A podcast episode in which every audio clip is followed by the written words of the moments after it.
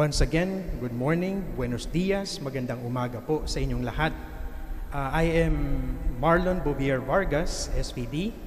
I am a missionary to Spain, and I've been a priest only for the past two years. I was ordained during the time of pandemic, and until now, I'm still navigating, learning how to preside Mass in English. So pardon me because for the past two years after my ordination, I was immediately sent to Spain because I couldn't come here to spend my home leave or my vacation and celebrate Thanksgiving. So, pinag-aaralan ko pa rin po mag In fact, pangatlo, pang limang beses ko pa lang itong mag-misa ng English. So, I'm a missionary to Spain and for the past two years, I've been serving our community there as a parish priest in four different parishes and at the same time as our uh, as my assignment in our congregation, our community, I am a delegate for youth and vocation ministry. And having this role as a youth and vocation ministry coordinator, I had the opportunity to, to have a meaningful conversation with a few young people in the church. The mission in Spain is very challenging. Um, marami na po ang hindi rin nagsisimba. lalong-lalo yung mga kabataan, especially the youth. But knowing that they are not frequently attending the celebration, so what I did was to go out and have a conversation with them.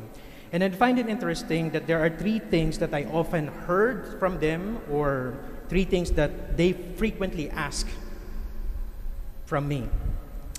These three things are something about having a role model, someone uh, they look up to, and second, something about freedom.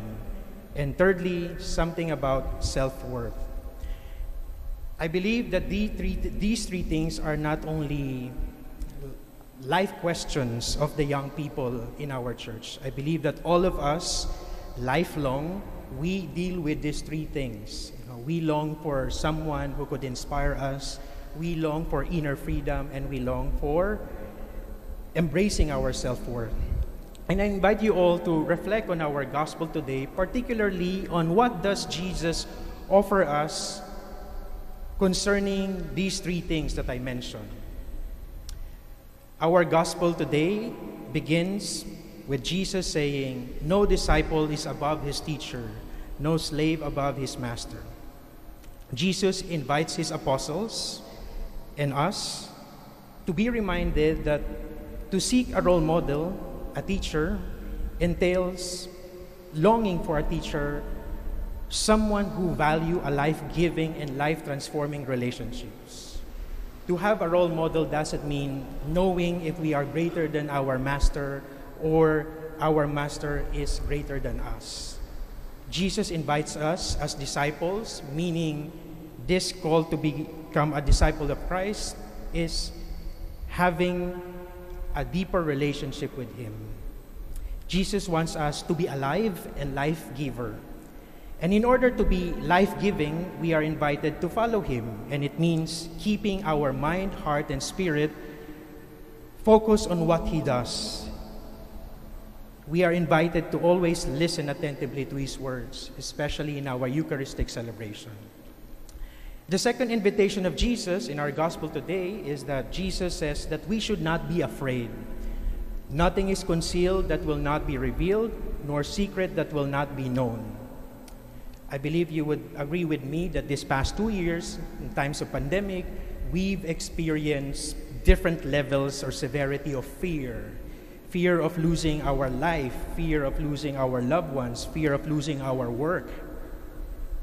But it's quite challenging, really, to, to read this from time to time in our gospel that Jesus will always say, or Jesus always says, do not be afraid. Brothers and sisters, as Jesus followers, our task is to seek inner freedom by overcoming our fears. We have so many attachments, and some of these attachments are not really life giving.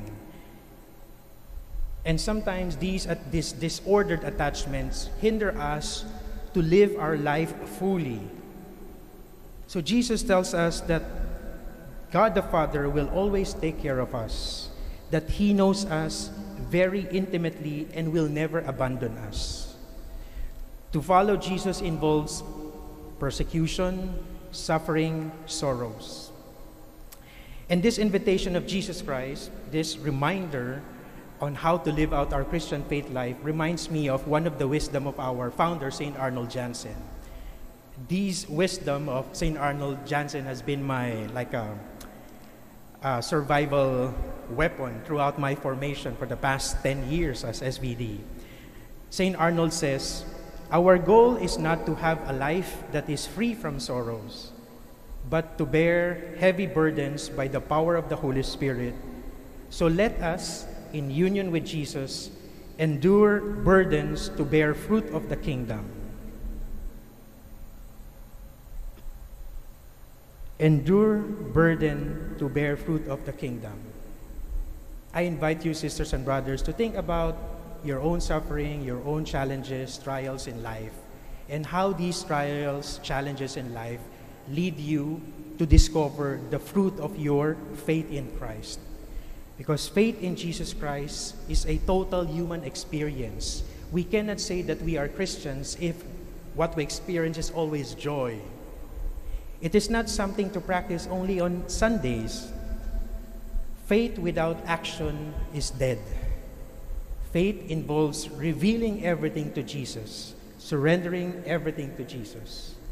Kaya naman po, kung meron tayong mga tinatago-tago sa ating buhay, I think this is now the time to begin revealing what we want Jesus to heal inside our hearts. And lastly, Jesus reminds us of our self worth. You are worth more than many sparrows.